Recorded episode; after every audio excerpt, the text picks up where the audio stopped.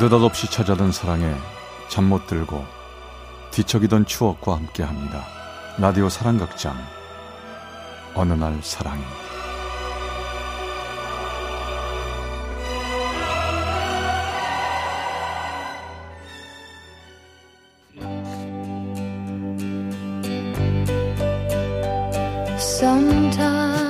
사랑의 체험수기 어느 날 제 383화 내가 지켜줄게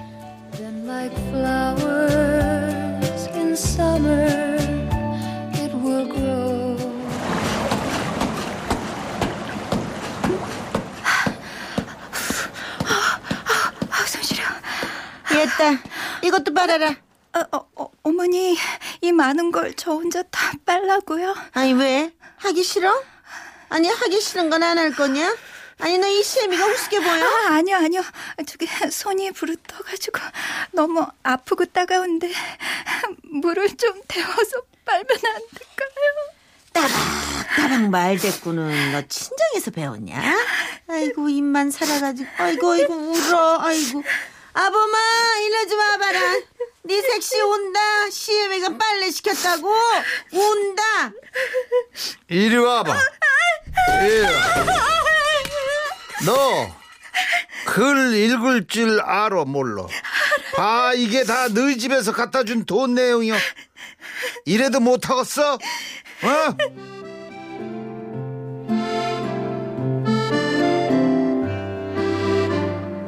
경남 밀양의 작은 산골 마을에서 일남 오녀 중 맞으러 태어난 저는 유년기를 막 벗어나던 17살 지독한 가난을 벗어나기 위해 시집을 갔습니다. 하지만 시집살이라는 건 종살이나 다를 바 없었지요. 흠, 네 이게 다 얼마인지 알긴 하나? 그게 아니고요. 손등이 음. 너무 따가워서. 어, 그래도 잘했다고. 네 우리 집 식모야. 알겠어. 우리 엄마가 빨래 좀 시켰다고 따박따박 대들면 너희 집으로 쫓아가서 다시 돈 받아올 거야. 아, 그럴까 내가? 아니요, 안 돼요. 이게 어디 잡아? 나나나 그러니까 시키는 대로 하라고. 울음을 참으려고 아무리 이를 악물어도 눈물이 흘렀습니다. 시어머니는 악에 받쳐 멀쩡한 빨랫감을 더 내어놓았고 저는 마지못해 언 손을 호호 불며 빨래 방망이를 두드렸습니다. 그렇게 10년 동안 미어 터지는 일구덩이 속에서도 보란 듯이 건강한 두 아들을 낳았어요. 하지만 남편의 폭력은 갈수록 가혹해졌고 결국 저는 살기 위해 야반 도주를 했습니다. 거기까지라고 누군가 툭 한마디 던지면 그렇지 하고 포기할 것 같아 다행히 손재주가 있어서 작은 양장점을 운영할 수 있게 되었는데요. 꼼짝 마, 꼼짝 마. 살려주세요, 살려주세요. 조용히 하고 시키는 대로만 해. 힘들여 번 돈을 동네 깡패에게 빼앗기고 협박까지 받으며 여전히 힘든 나날이 계속될 뿐이었습니다.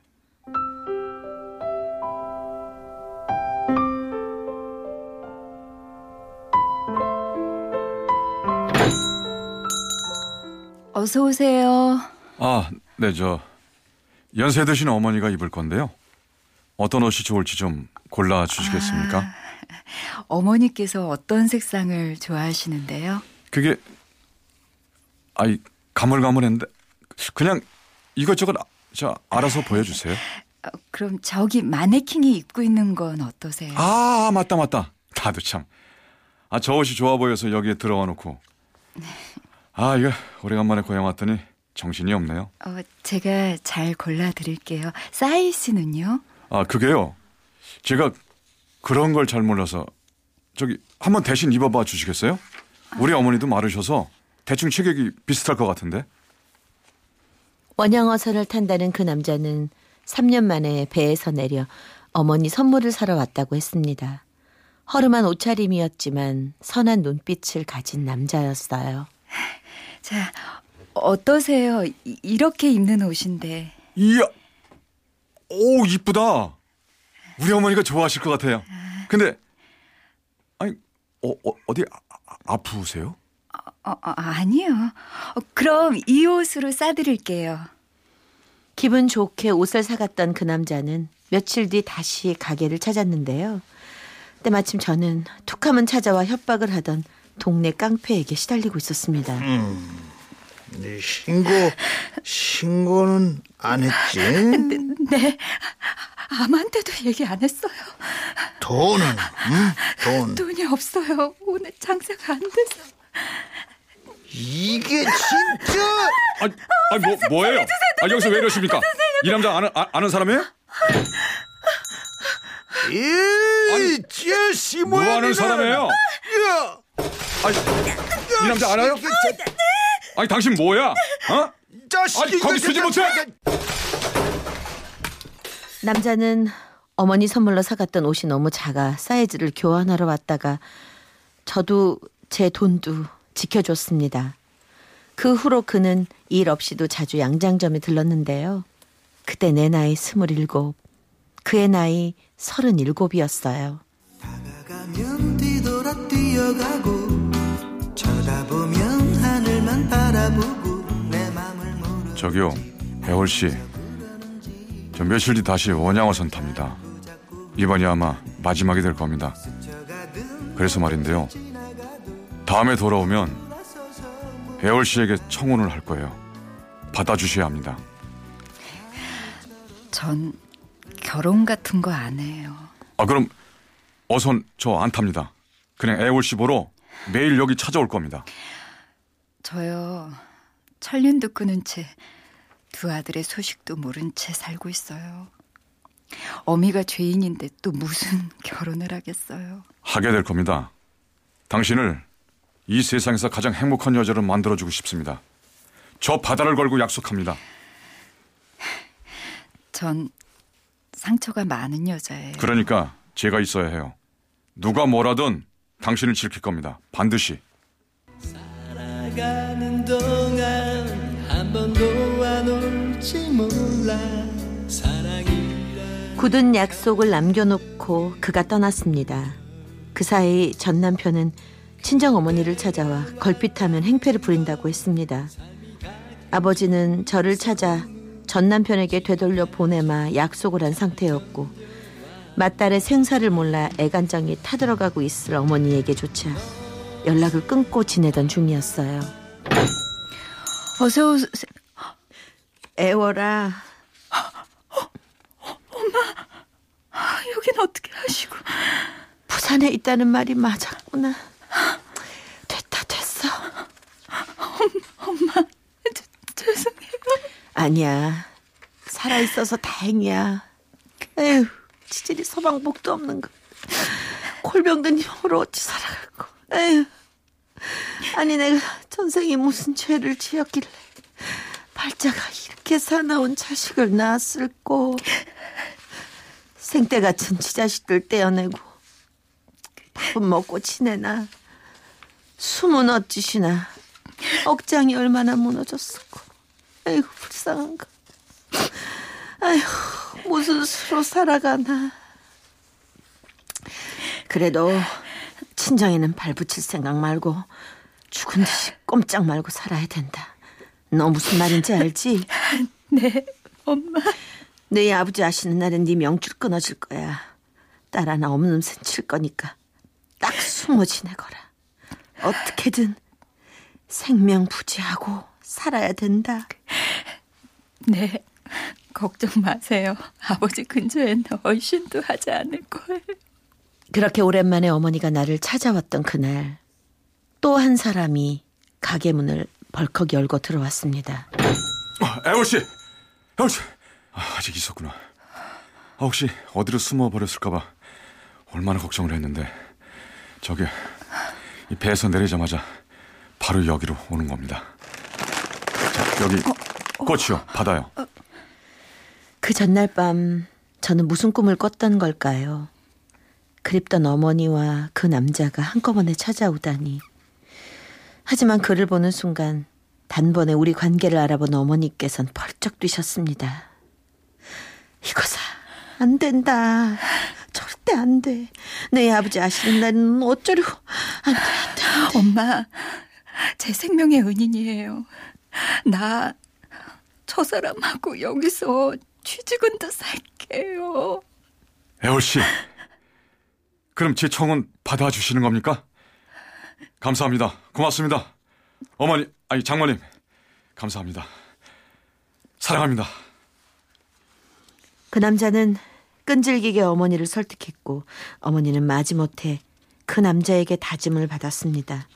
장모님, 걱정 마십시오. 저 배도 이제 안 탈 거고요. 돈도 많이 벌어왔습니다. 애월 씨를 두 번 다시 아프게 하지 않겠습니다. 정말입니다. 믿어주십시오. 그렇게 아버지 몰래 그 남자와 살기 시작했습니다. 간간히 어머니하고만 연락을 하면서요. 그리고 친정 아버지가 돌아가셨다는 소식에 그 사람과 저는 17살 때 떠난 뒤 한 번도 찾은 적 없었던 친정을 찾았습니다. 장태비가 억수같이 쏟아지던 날이었죠. 옷 다 젖었어요. 당신 쪽으로 좀 쓰세요. 우산이 내 쪽으로만 기울었어요. 난 괜찮아. 당신 감기 들면 귀 아파서 안 돼. 아이, 괜찮아요. 보세요. 난 비 하나도 안 맞았는데. 아, 다 왔지? 저기, 저 집이야? 네. 그대로네. 세상에 그렇게 변했는데. 그대로야. 내 그리운 나라 울다 지쳐 잠이 들면 오랜만에 만나는 동생들은 우리 두 사람을 낯설어 했습니다. 특히 막내는 노골적으로 그 남자에게 적대적인 감정을 보였죠. 아니 이 남자가 뭔데 우리 집 일에 끼어드는 거야? 아, 형부한테 그게 무슨 말버릇이야. 형부는 무슨 형부야? 그 악마 같은 형부 죽었잖아.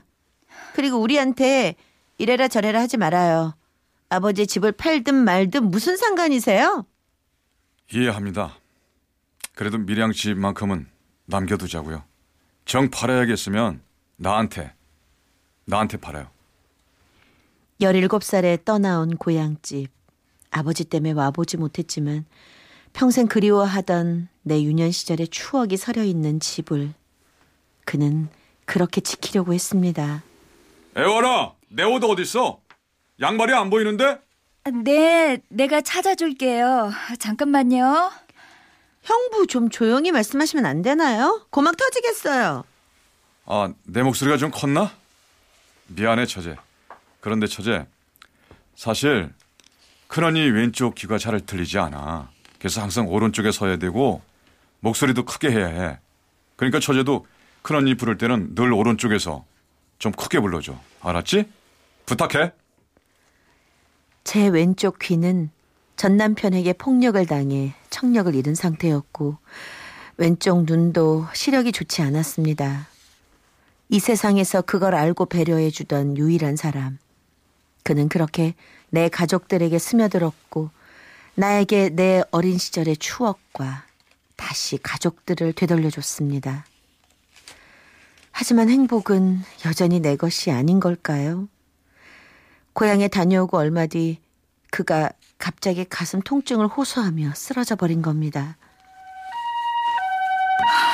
의사 선생님, 저 사람 좀 살려주세요. 저 사람하고 저 아직 할 일이 많아요. 예, 선생님. 의식 없이 산소 호흡기를 쓴 채 누워 있는 그 사람은 보름 만에 의식을 찾았습니다.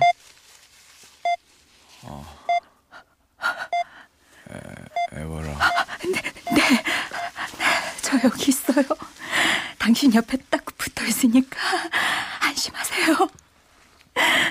난 당신 잘못했는 줄 알고 고마워요. 우리 애월이 나이 값도 못하고 어쩜 이렇게 이쁘냐?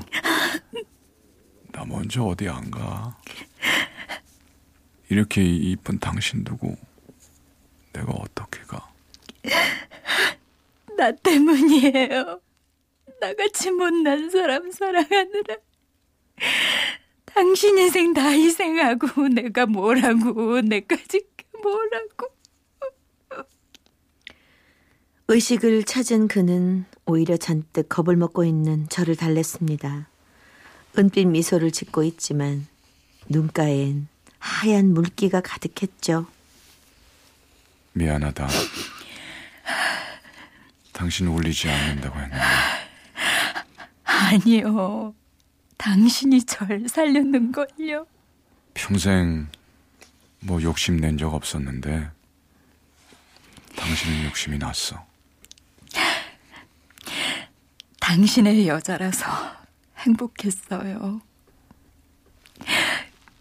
미안해요. 처음에 당신을 밀어냈던 것. 그때는 남자라면 다 싫었어요.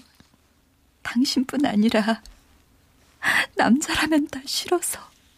그래 안다. 당신 마음 다 알아.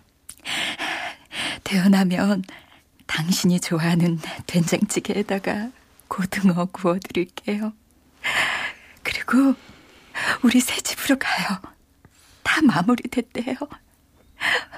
막내가 따뜻하게 군불도 지펴놨대요.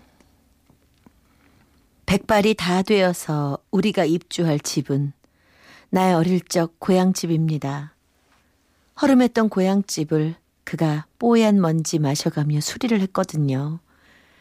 이제 그 집에서 평화롭게 노을을 바라보며 숙성된 와인처럼 사랑을 익혀가기만 하면 되는데 이제부턴 우리 사랑 내가 지킬 겁니다.